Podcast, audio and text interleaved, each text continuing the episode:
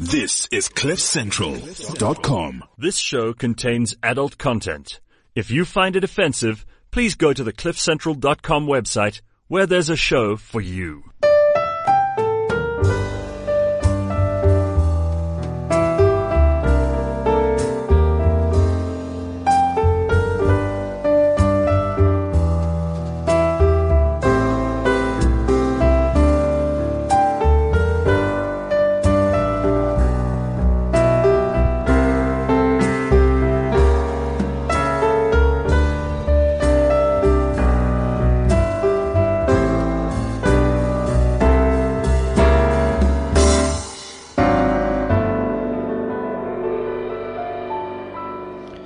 cliffcentral.com. It is Friday morning. This is Sex Talk with Jonty Searle. I'm all alone in the studio this morning and we might be talking to tomorrow on Skype soon.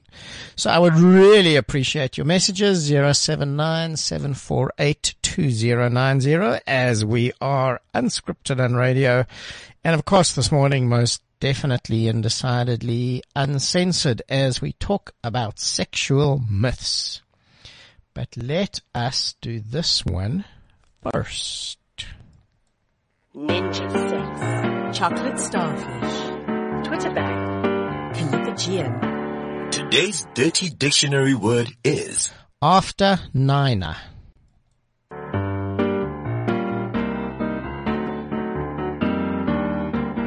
dirty dictionary word. After niner. So if you know what an after niner is, message us on 079 and tell us what you think an after niner is. We all know someone who is an after niner, so think carefully. And last week we were in Mozambique with the most amazing experience of seeing whales and whale calves about 20 meters from our boat out in the ocean. And it is so magical that, and something that everybody should have the experience of. It's really, it touches something so deep inside of you when you see that, um, and are so close to it. The energy of that is really, really beautiful. And I have to have a little rant about men's behavior in public toilets. I don't know, guys. Do you do this kind of stuff at home? Cause it's not so easy. Peeing in a toilet and peeing in a, in a urinal is not so difficult. It really is not. So I'm just curious if you do that stuff at home or how do you behave in this way? It's become a real issue. Um, doesn't anybody teach us how to behave in these things? It really just kind of, it really gets me. Oh, I hear a little giggle there.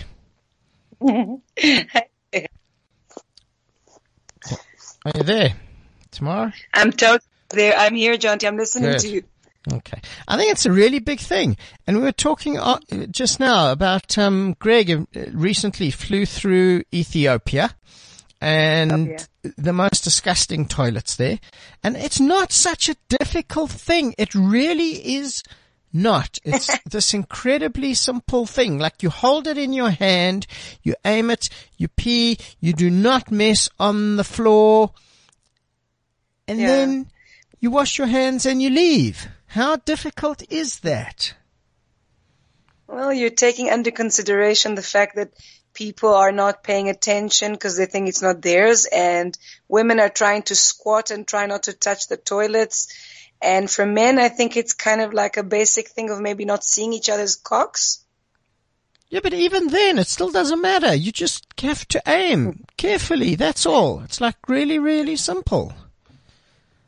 It really kind of gets to me. And the things that you find floating in toilets, I don't know. It's just beyond me. I have nine hours to spend in Ethiopian Airlines in Ethiopia's airport tomorrow. Thanks, Jonty. Okay, well, take lots of wet wipes. Strong thighs. Yeah, exactly. Squat. And there that'll we be, go. that'll be Even really then, good. even if you squat, you know what? People can aim. They just they disgust themselves from the the effects of being in, in, in toilets in public toilets, and mm. they just they they they make a mess. They make Yeah. a big mess. You know, we went to a music festival a few weeks ago and it was amazing because they had somebody in the bathrooms cleaning all the time. It was so easy to do that. and so easy for people to just be respectful of the space. Hmm. It really, it's my thing at the moment. Ugh, I'm with you. So, yeah, you know, there's a lot of toilets in, in Africa that are like looking over the bush at, at various Yeah. lodges and camps and things. And in Mozambique, there's one that's outside. It's looking over the forest and you hear the sound of the ocean and it is just amazing to be Best in toilet ever. Absolutely. Okay. So let's get our minds out of the toilets just for a change and for a little while. And if you want to stay in the toilet, you certainly can. Oh no, definitely not. and we are going to talk about sexual myths. There are so many sexual myths that it's actually kind of quite overwhelming and we something definitely to come back to. So the thing is that we take on a lot of beliefs from family, from parents, from religion, from school, from so many different institutions that we never actually really question. And what a lot of these do is they really impact on our pleasure.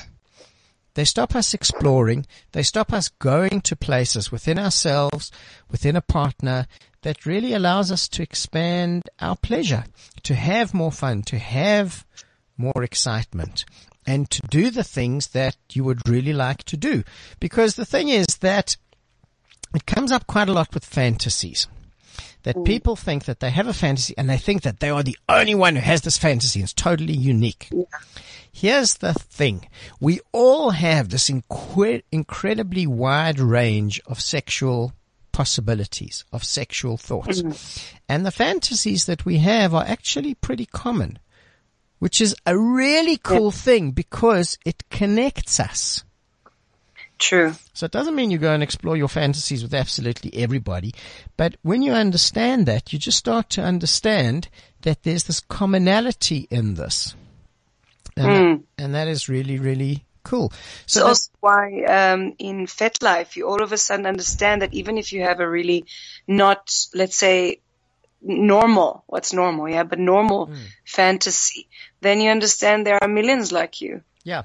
And you want to know what normal is? There is a fascinating doctor. He's a Canadian physician, Gabor Mate, M-A-T-E, has posted an incredible little video clip on what normal is and what normality is. And, um, really interesting to go and, and watch that and read some of his work because then you start getting a really different perspective that normal is such a, a localized thing. It's, it's such Yeah.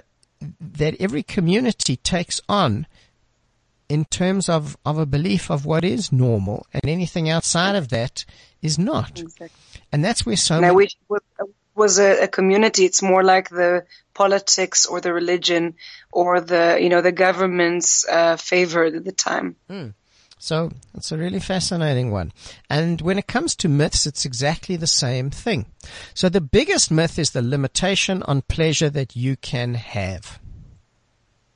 Mm, okay, that's a good one. That's the biggest myth. That your pleasure, your sexual experience is limited. So I wrote an article a while ago that was based on the idea that we use about 10% of our brains, and that's kind of an accepted figure. Um, Yeah.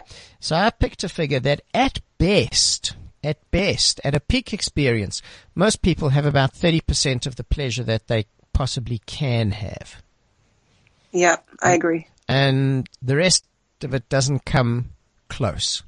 So the biggest myth that you take on is the limitation of your own pleasure.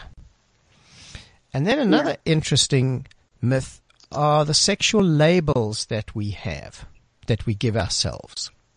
Hmm, okay. Like what? Well, that you're straight, that you're gay, that you're bi, that you're this, that you're that, that you're Okay, you put yourself in the into box. a little box, Yeah. quite simply.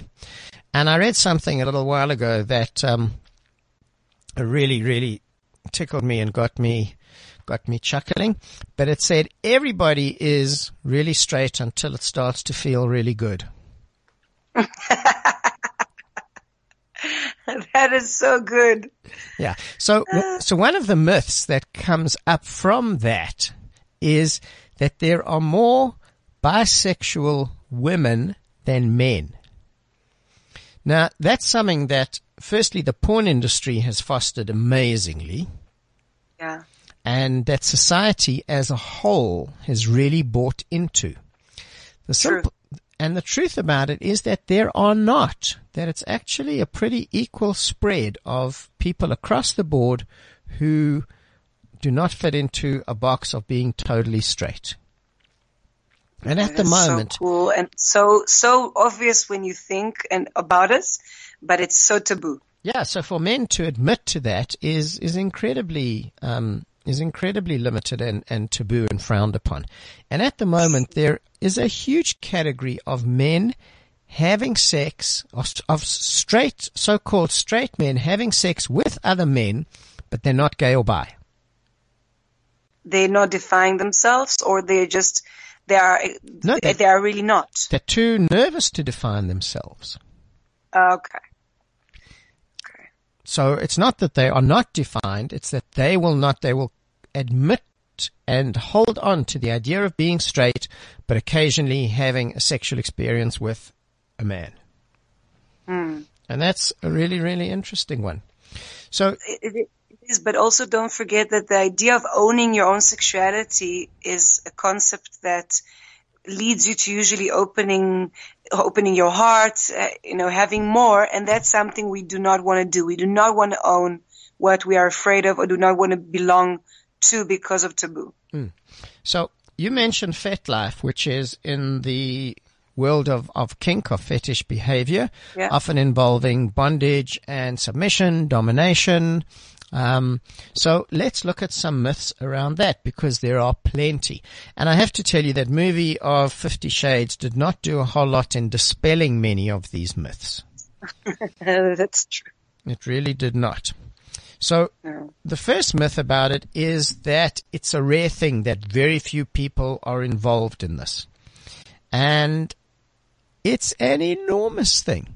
So a recent study in, in England found that almost 40% of people in the UK have engaged in some form of bondage or blindfolding. That is so cool. What a great study. Absolutely. and it's actually, the figure is actually, if you go around the world, it's kind of a lot higher. Those are just the people in the survey and people who acknowledged and admitted to that. Exactly, or people that had the opportunity. Yeah. The next thing that comes up about this is that it's something new, that bondage is this new kind of fad that's around. And you have Oh, to know it's kind of been around as long as people. And if you go and you, and you read, especially you read a lot of older erotica, um, it's there and it's always been there because it's about people exploring themselves. And that's the bigger thing. It's not about, and this is one of the myths, that it's about pain, that it's about whips and chains. And a lot of it is not. It's about people exploring themselves, different roles, different aspects of themselves. Um, Yeah, not necessarily physicals as well. yeah. And a lot of it's not. A lot of it is very mental. It's very much in the mind. It's very much about emotions. Um, and that's the depth And, of it. yeah, and a whole power, a whole power uh, opportunity. Yeah. So Oscar Wilde said something very interesting that applies to that. He said that everything in life is about sex except sex. Sex is about power. Yeah, that's a really cool saying. And that's where we tend to play things out. So it is nothing new and it's very much about people exploring themselves and exploring their pleasure. And a lot of it is not about pain. A lot of it is about sensuality. Yeah, So, in truth, anybody can hurt anybody. Anybody can pick Yeah. up a cane or a flogger or a paddle and hit someone hard enough to hurt them. Anybody Sure. can do that. But understanding the dynamics, understanding the power, understanding the subtlety, understanding the energy of that, that's where the real power of that is. yeah, and there's a variety. There's a whole spectrum of of almost any sexual, sensual um, field, and you can tap into what really what really suits you. And as long as it's consensual, as long as it's you know in communication, there is so much to explore and to discover your own flavor. Yeah, and that's what it is. So you try something, wow, that really opens the door for for amazing sensation, um, for experience, for exploration, and something else doesn't grab you as much.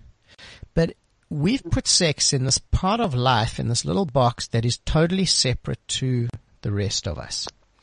And we need to take it out and put it in the place that's the same as exploring new tastes of food, new styles of clothes, new books, new movies that it's as much a part of yeah. us as anything else. Mm. And that becomes incredibly important. When we do that, we're normalizing things and we're saying everybody can explore. Everybody can have pleasure. Everybody can expand themselves. And making it okay to do that. Yeah. So, so from that comes one of the biggest myths that as soon as you do something out of the ordinary, you are perverse. yeah. And you also, you're, you're also going to change forever because now you've crossed the, the, the, the line. Now there's no, no, no regret. You can't go back. No, you can't go back. There's a wonderful saying in, in, in the world of, of, of growth and consciousness that a mind that has been expanded can never return to its original state. And every experience yeah, but it's about a, that mind negative, expanding. Yeah, there is a negative um, uh, belief around it that if you are expanding, you're going to change and that's going to change your morals. You're going to be a person who doesn't believe maybe anymore in marriage or doesn't believe anymore in monogamy or you're going to be that wild animal who's ro- running around in the streets and doing crazy stuff. Yeah, and that's not it. It's just a part of ourselves that we express. And then you go back to doing everything else that you do. But you're much more fulfilled because of that. So a listener just sent a great quote about power. With great power comes great responsibility, said by Superman. uh, hi, Superman. so that is, do you feel, Jonty, that you have much more responsibility? because of your power. Oh, that's an interesting one. Yes, because what we do with it, you know, and I've learned because uh, when I started doing this work, there were no real teachers to, there, no real mentors.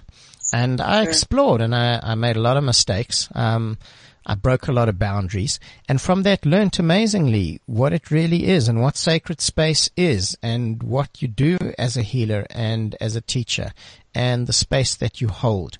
And it's been a journey of incredible personal learning and, and growth to be in that and to take and accept the responsibility of it. Um, you know, gladly. When you when you do work uh, around um, healing, um, the Tim, the the medicine man that is doing the sweat lodges that we participated, he says, you know, you are a direct you are a direct channel to love and to you know to to to to source, and we don't need a church, you know, and you are a person that Jonty That you are you are taking your own responsibility, you understand that nothing will help you, not any method, not any theory will help you when a couple or a person or a woman, whatever, whoever, sitting in front of you in the therapy room and asking, asking for, for your help. It's first of all your own, your own integrity, your own sensibility, your own sense of, of, of just responsibility of this delicate process. And the same happens when you start, you know, researching your own pathway. There's no, there's no path. There's only your own way. Yeah. So what's interesting from that was uh, it's a real digression, but it's important. And um, one of the reasons that I do what I do is incredible learning that comes from it. And I often learn yeah. more on any given talk or workshop than a lot of the people there. Um, being more open mm. to that. And at the retreat last week in, in Mozambique, I had the most amazing understanding that there is only one healing journey in the world, and that's the journey within us. Because firstly, everything is within us. And secondly, mm. the only thing that I can heal or change is myself. True. So if I want to heal or change something in the world, I have to acknowledge that as being a part of me that that is within me and I can do something about that within myself. And as I heal, something in me oh. changes. That creates the space for something in my partner, my family, my friends, the world around me to change. So you want to heal anything in the world, you want to change anything, you do it within yourself. And everything is within you. Everything exists within our world because of our consent for it. Wow. As soon as enough people say no to certain things, it stops existing. As soon as we stop True. putting our attention on it, it stops existing. So as soon as we do that, we take that right out of the equation. And you have to turn everything inwards. And more and more you see how much of your life is about you. Yes, things have been done to you. Yes, you have done things. But the healing is within you. That's where it all happens. Mm, And in, beautiful. and in that, you claim yourself. You want to claim your power in the world. That's where you find it, is within yourself. And the more honest you are, the more open you are with yourself, the more you acknowledge the fullness, the truth of who you are, that's where you find your power. And that's where you change So maybe things. that's maybe And- that's another sexual myth around if my partner will change, I will change. Yeah, a lot of people do that. As soon as it's a huge relationship myth. If he or she only did this or stopped doing that or were this or allowed that, then everything would be happy. That's crap because as soon as there's one thing, there's going to be another and there's going to be another. And all that you're doing with that is you're putting all of that onto somebody outside of yourself. So when it's an external, it's simply dependent on somebody's action or somebody's presence. And when they change the action or their presence changes in some way or they withdraw their presence, then everything around that changes. So when you put your happiness in that, when you put your pleasure in that, um, that's what you're doing and you're giving yourself away in that. In the same way of accepting, or, or so many people say that there's a belief that he or she is responsible for my pleasure. You are Yeah. responsible for your own pleasure. Nobody can make you come unless you choose for that to happen. You're not going to go anywhere in any given sexual experience within yourself, within pleasure, unless you choose that. And that's where a lot of your power is. So It's that's really cool uh, duality because you need to be very in tune with yourself, but in the same time, when you're in tune with yourself, you're also open to receive because you know how much you can give, how much you can. It's it's it's a it's a it's kind of like an interesting pathway. Yeah. So while we're on that, there's another beautiful idea in terms of, of receiving that we tend to think that receiving is a very passive experience. Yeah. So if I'm receiving something, then something is just being done to me. If I'm having a massage, I'm just there and this is happening to me. Instead of turning that around and welcoming that touch in a very conscious way of taking that in, of really engaging with it in an incredibly conscious and present way. And that changes. Celebrating. Yeah, and that changes that dynamic, that giving and receiving become this incredible conversation, this incredible um, communication. Instead of Yeah, and also when, when I'm enjoying passive. something and I'm re- and I'm welcoming it, I'm celebrating it. There is such an open channel of gratitude and of joy that also the other person can see and can feel. Just feel what you're going through. Yeah, and it comes, um, and it makes yeah, it makes for something really different. So let's go back to some of the some of the uh, BDSM myths, which says Yes. that another one is that the dominant partner is the one in control, which is which is really interesting and what people think is the case, but it's actually the sub who sets the limits. True. So if a sub is setting the limits for the experience, essentially, they're the ones who have created the space. They're the ones who are actually running the show. Yeah, and they definitely have the, the safe words and they are absolutely a good Yeah. master or Yeah. dominant will be all the time Yeah. in, in touch with how the sub is feeling Yeah. and what is going. It's not a fixed game that he created and one for all. Absolutely. kind of experience. Absolutely. Yeah. And then another interesting one is that one partner in, in this relationship is dominant or submissive. And a lot of people Hmm. are, are called switchers where they'll go both ways to have both experiences. Um, and that again is just opens the door to different possibilities, different experiences. Another myth connected to this is that a person who is dominant or submissive in real life will prefer a similar role in a BDSM scenario or vice versa. No. And that's not the case because often that becomes the space to explore the opposite of who you are in life. It gives or you you that need something very different. You you can be a very powerful businessman, but actually what Hmm. you really need in order to complete the emotional rainbow is to be, you know, humiliated or you need to go to a place of being submissive, Hmm. just as an example that I went through. Yeah. And the fact that BD, BDSM is always about sex and always sexual.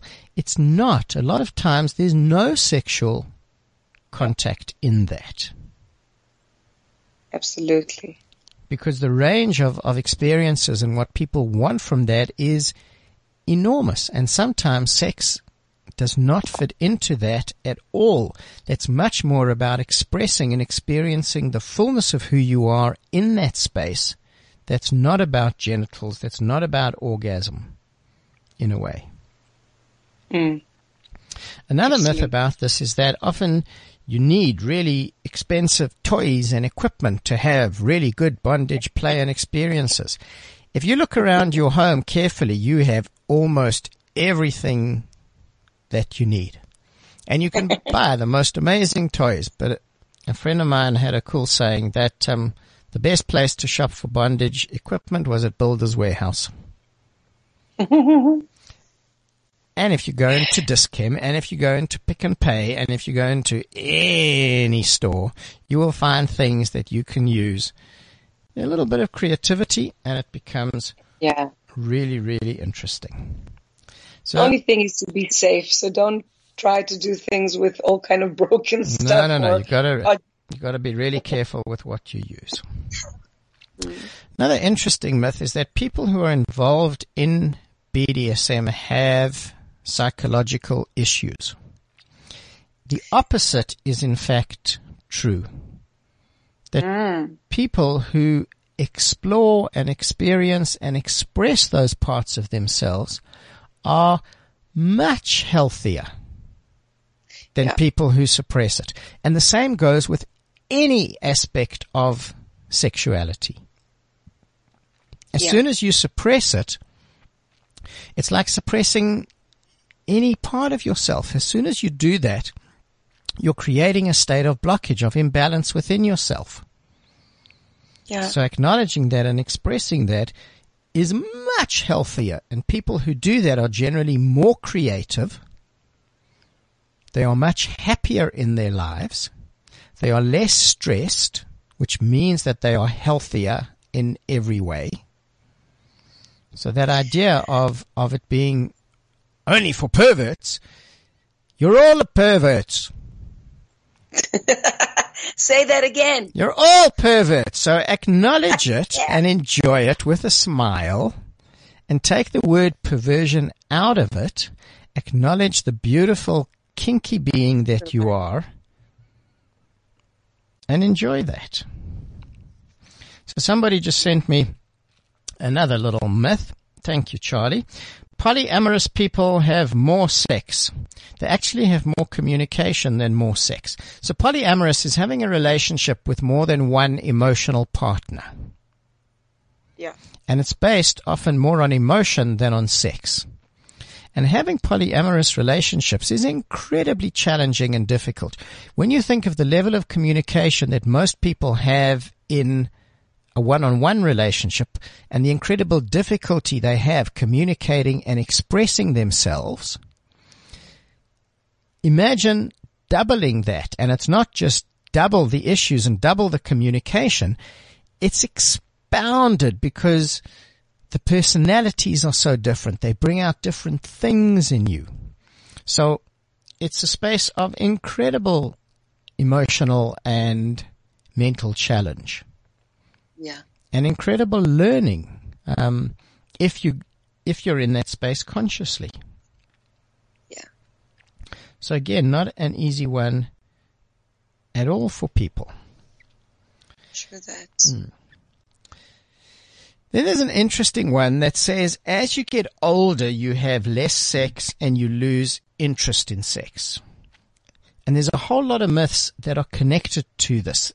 Things like when you get married, you will have less sex. When you have kids, you will have less sex. And those are really myths. What happens with those is you need to guard your pleasure and you need to guard your relationship in a way that makes sure that you don't because the only thing that stops you having less sex and pleasure is you. Yeah. So to say You that to to say that we don't have time. That's absolute nonsense because you make time for the things that are important. The truth is we don't really have time for anything. We make time for the things that we do. So you make time for work, you make time to go to gym or to yoga or to pottery or scrapbooking or whatever it is that you're doing. And we're not given the education that you make time for your relationship, that you make time for pleasure. And one of the things that I teach people in the beginning of, of a journey is that you actually book the time, you book appointments. Because the idea that we're waiting for this amazing, spontaneous moment, you wait a long time for those moments. Mm. You know, you go and you buy some special lingerie and you're waiting for the perfect moment to wear it or to put it on for, for, for him or you bought this amazing toy for her and no, no, no, no, no. You make the time for that. That's when these things happen. They do not happen by themselves. So, It's phenomenal that we also recycling the same problem and same issue. We replace girlfriends and husbands and we keep on thinking the problem is actually because the toy was right, the partner was wrong. and turn that back into yourself. It's nothing to do with your partner. It's nothing to do with your toy. Somebody told me once that they read that, um, and I haven't really verified this, but it sounds, it has a real ring of truth. Um, on a survey that they read about, more second marriages fail than first marriages. Why? Because we don't learn, we don't change, we don't heal, we don't grow. We do the same Sure. things. So we That's change the partner and we think it's all going to be different. We're not different. So we're bringing the same thing into our relationship. If I struggled with somebody sexually, or I struggled with something sexually, until I heal that or change that within myself, it doesn't matter who I'm with, the same thing is going to be there because that's about me, not about them. And that's a really big one. And as Yeah. you get older, you can actually have better sex. I'm having beyond the best sex of my life. Beyond what even hmm. I thought possible. And that's a result of, of growth, of learning, of communicating, of being open, of making the time to have that pleasure and everything that goes with it. And to say that some things as you age most certainly get better because we understand them more. We have more time. We understand the importance of these things. Hmm. And that's a really big one. So, oh, we've got a question from somebody here that says, what can men do to last longer? Interesting question.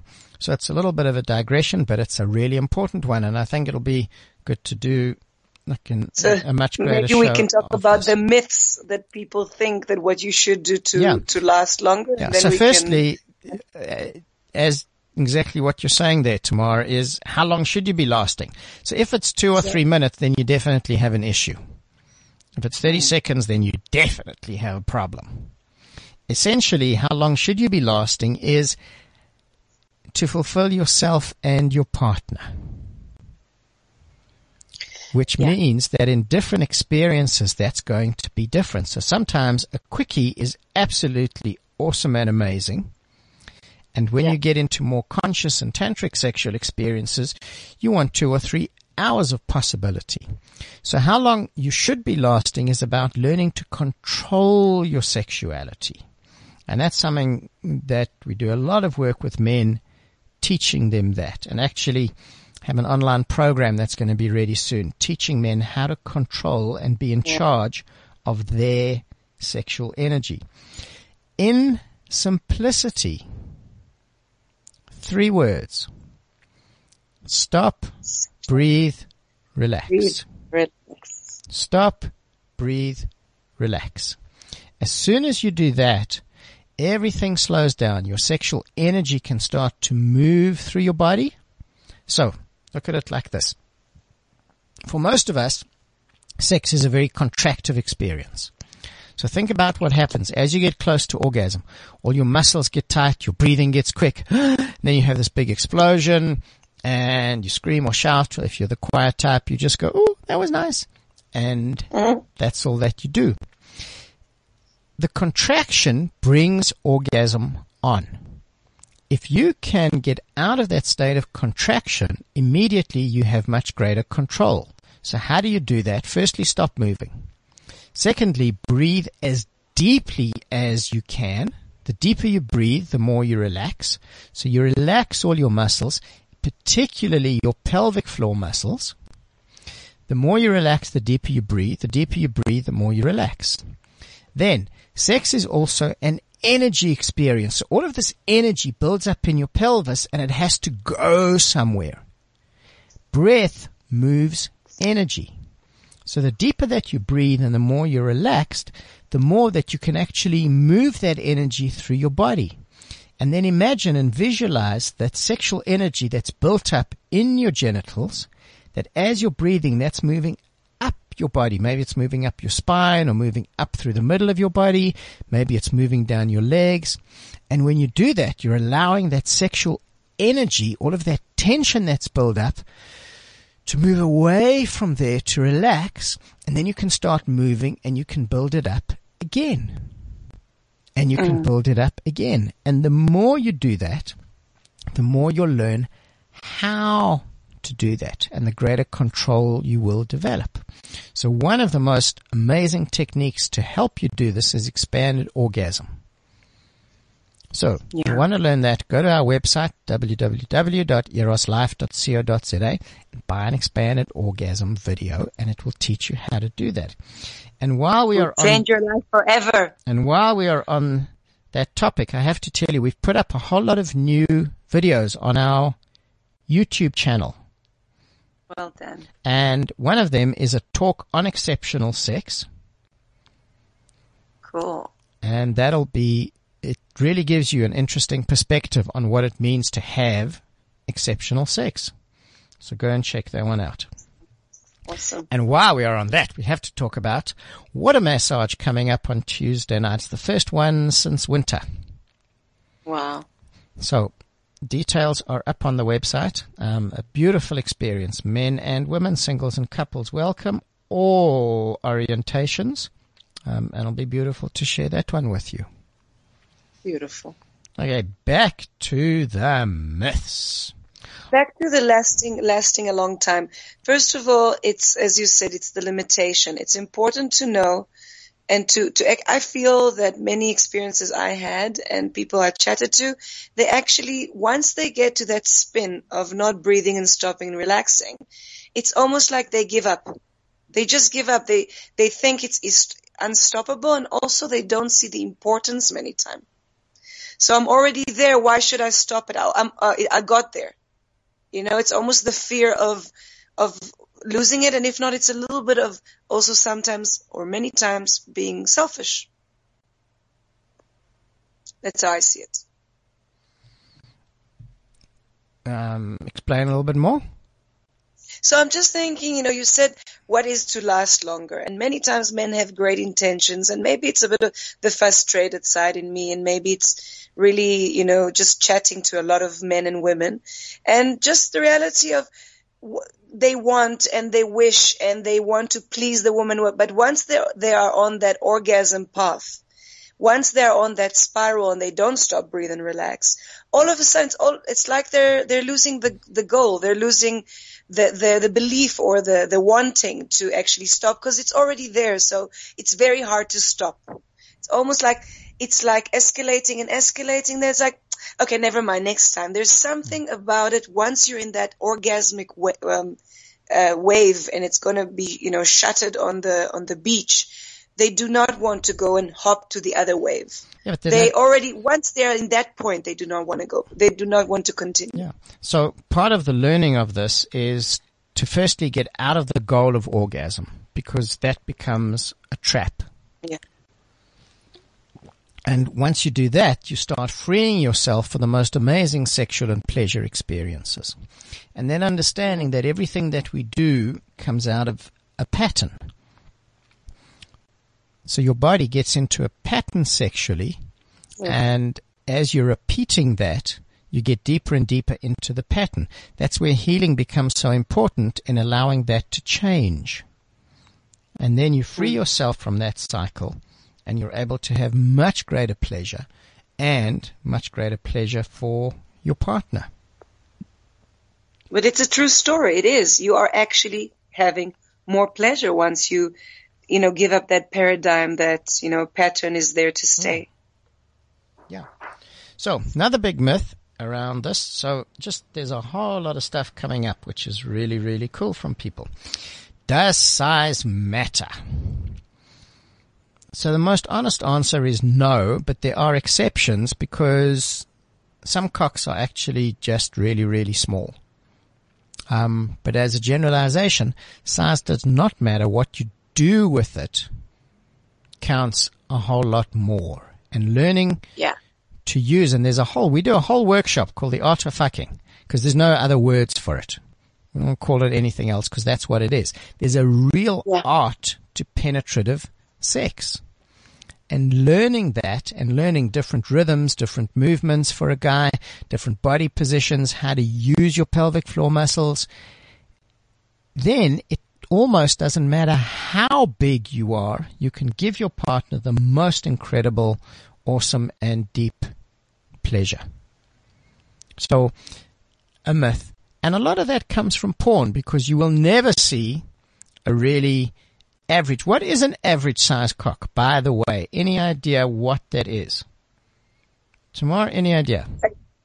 Well, um, in centimeters, I would say 12 centimeters, 13 centimeters. Yeah, so between like 12 and 15 is considered average. And that's what most men are. But you will almost never in porn see something like that. So that's just about this whole myth that we've bought into about all of these things. Yeah, but this is something about also the the limitation of women also allowing and explaining how they feel because if men that have average size cocks or even small cocks would actually understand that they're, they they are capable or it is very pleasurable or it's, it's just a wonderful experience then you know through that communication there will be a lot Yeah. of growth So I read something interesting this week that um, Pamela Madsen, we've interviewed her on the show before, wrote. yeah and it was about what a well fucked woman actually means, what being a well fucked woman means. And what she wrote was really beautiful. It was about being a man being present during sex, during lovemaking. That his body, his heart, his mind, he is there with her. He is in Oh. the pleasure. And a lot of people want to come and learn things that are about sexual technique. I want to learn this, I want to learn, and it's all about sexual technique. I want to learn expanded orgasm. I want to be an amazing lover. You want to be an amazing lover. Be present. Be there in the fullness of who you are. Be open. Be vulnerable. Share the fullness of yourself Be out of your mind. Be in your heart. That's how you become an amazing lover. All of the technique is commentary on that. and that's All right, just expands the heart. and that's what it is. And more and more, when the heart is the entry point, everything changes. So you want to change the way you have sex. Make the heart the entry point more than your genitals. That's a big sexual myth. Yeah, well, when it's only about your genitals, then it's only about arousal. So the thing with that is there are times where arousal is not there. There are times when your partner and your arousal are not in sync with each other. So does that mean nothing can happen then? When the heart becomes the entry point, arousal always follows from that. And then it follows a natural expression. It's not forced and it allows so many different sexual and pleasure expressions to come up. And in that hmm. is enormous and incredible power. Another big myth is about aphrodisiacs. and the picture that I chose for this show was two of my favorite foods, which are oysters and chocolate. And the question is, do they actually work? So yes and no. And all that they do chemically is a lot of foods just make you feel better. They make you feel happier. So if they make you feel better and feel happier, sex is a natural expression and extension of that. That is so cool what you just said. It's not the fact that they're going to turn you on directly. They're going to make you feel better and happier, and sex becomes a natural expression of that. So different foods are going to do that for different people. And the more that you do that, the more you eat the things that you really enjoy and you eat them with consciousness that you're really loving the taste, you're really loving the sensation of the food, um, the smell of the food in your mouth. The more you do that, the more you are going to enjoy your food, the more sensual you f- will feel, the more turned on you'll feel. And that's another thing regarding sensuality. To engage with your sensuality is many more. It, the sex starts in the mind. Sex starts in that state of mind of Well, I of being here. And yeah, see, I take issue with that and I'll say sex starts in the heart. okay, I agree. I understand why you're saying that, but you have to allow it. Yeah. Oh, the mind is a definite part of it. There's no question. But for mm. me, the more that you're getting into the heart, the more you're getting out of the mind, the more you're getting into the sexual Actually, what you- possibilities. What you're saying is that the heart is also the fuel. It's an everlasting, it's an ever flowing fountain. Ever float, uh, it, it comes naturally. It comes, there is infinite, uh, you know, heart energy that is flowing from you and it's not dependent on mood. It's not dependent on a thought, on fantasy or, you know, on idea. Because you have to, idea. and you have to learn about your heart. You have to establish a relationship with your heart. You have to learn what your heart wants. How do you heal the hurts of your heart to be more present in that? And there's an idea that I've been developing and sharing with some people I've been working with lately. Um, it's kind of the beginnings of this idea, but it's had huge impact on somebody. So I've made a choice in my life to love in the deepest way that I can. And a lot of that is changing the things that I have done, the patterns that I have lived with. And then everything that comes up that separates me from that. The question around that becomes to heal that to love more. So when there's ego coming, when there is insecurity coming, when there is anger coming, when there is confusion coming, when there is frustration coming, to ask the question, how do I heal this to love more? And in life, we have all these incredible goals. We have work goals, we have body goals, Um, all of these amazing things that we put our attention into. How much attention and energy do we put into having a relationship? Of loving, of learning of what love is, of being with someone and sharing with someone on that really deep level eh, we might go to a relationship workshop or two. We might come to a tantric workshop or two, a sex workshop or two, come to a retreat. But that's what we do. Think about the other aspects of life. We're learning continuously. We're engaging with so much information and learning about all these different aspects of ourselves. Where do we do that with life? Mm-hmm. So think about as one of your intentions of your life is to have a relationship that touches every part of you, that mm. takes you to the depths within yourself, within somebody else. And ultimately, that's how you learn to be a lover of life, a lover of people.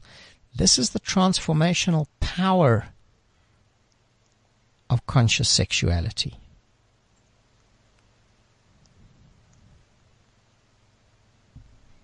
So after that, I don't think I'm going to say anything else. Mm-hmm. Other than I'm looking forward to seeing you tomorrow.